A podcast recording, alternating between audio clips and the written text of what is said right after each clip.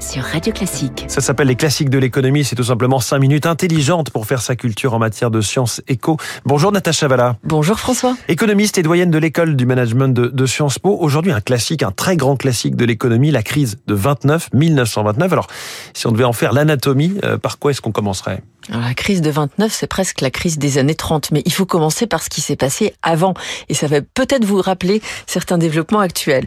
Mais il faut savoir qu'entre dans les années 20, entre 20 et 28, c'était l'euphorie de ce qu'on appelait les Roaring Twenties, les années 20, euh, un peu folles, en tout cas d'un point de vue euh, économique. Et dans cette période-là, on a vu émerger une bulle financière qui était financée par le crédit. C'est un objet un peu connu des économistes, les bulles financées par le crédit en général ça finit assez mal.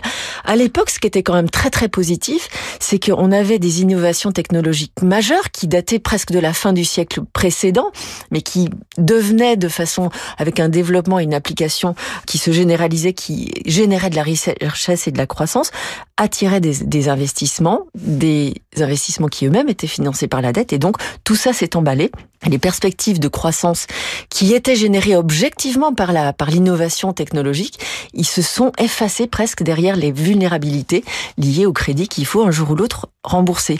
Une autre chose peut-être, c'est que on a créé des nouvelles institutions financières à l'époque. C'était un petit peu le début de de l'innovation financière. On avait des trusts d'investissement qui avaient un petit peu euh, fonction d'intermédiaire, qui prenaient du levier, donc qui s'endettaient beaucoup pour faire des investissements.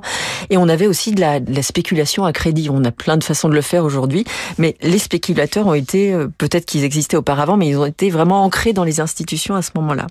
Et puis ensuite, on connaît un petit peu la série. 1929, le krach boursier, les faillites enchaînent.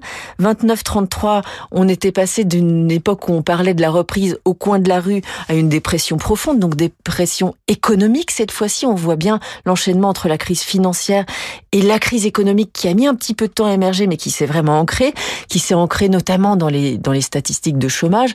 On sait que le chômage de l'époque, ça, a battu pratiquement tous les tous les records, euh, en tout cas dans les pays qui ont été affectés. Et puis 1933, le New Deal arrive avec le recours au gouvernement pour remettre l'économie sur pied finalement et refaire partir l'économie par le biais d'un soutien à la demande. Donc ça, c'était vraiment une innovation, euh, une innovation de l'époque qu'on a remise en, sur le métier euh, à plusieurs reprises par la suite. On a eu des grands travaux, on a eu ces, tous ces éléments qui constituent ce qu'on appelle une reprise keynésienne, une politique keynésienne. Alors ensuite, on a mis des garde-fous, on a essayé de permettre aux institutions financières d'être stables. Donc les premières euh, réformes du système bancaire, premières peut-être pas, mais des réformes importantes du système bancaire ont eu lieu à ce moment-là. Qu'est-ce qui a le plus marqué dans cette crise? La crise de 29, c'était pas la première crise, mais c'est une crise qui était la première à être d'une telle ampleur. Ça a été un choc énorme parce qu'on a une destruction de, de, croissance, une destruction de PIB, de richesse qui était quand même massive, presque 10% pour les États-Unis dans cette année-là. En matière de marché du travail, pareil, des taux de chômage à 25-30%, c'est énorme. On n'imagine plus ça dans nos économies aujourd'hui, même si les taux de chômage sont structurellement quand même élevés. Et puis, on est arrivé, on a ouvert l'air, je pense, de l'intervention d'État qui était vraiment liée au soutien à la demande, au soutien aux entreprises, au soutien aux ménages en se disant on fait redémarrer comme ça et ensuite les choses vont suivre. On fait souvent référence à cette crise. Il faut dire que de nombreux économistes en ont tiré des leçons. Alors, les conséquences, elles sont, on les adore aujourd'hui parce qu'on on les, on les teste un petit peu à chaque fois qu'on se fait peur avec une crise. Mais une première conséquence, c'est le rôle des banques centrales quand même. Il y a deux auteurs qui s'appellent Friedman et Schwartz qui ont sorti un, un livre sur l'histoire monétaire des États-Unis, qui ont dit voilà, c'était la faute des banques centrales.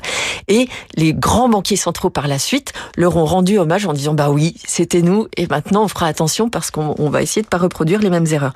Minsky, on a parlé de Minsky il y a quelque temps, nous dit qu'il faut réguler la dynamique de crédit. Élément simple, pour nous ça nous semble évident, mais à l'époque on le découvre.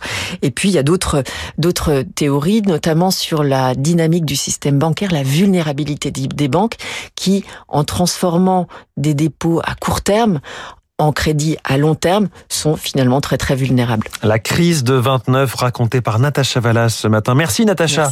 Dans les classiques de l'économie comme chaque matin à 6h20.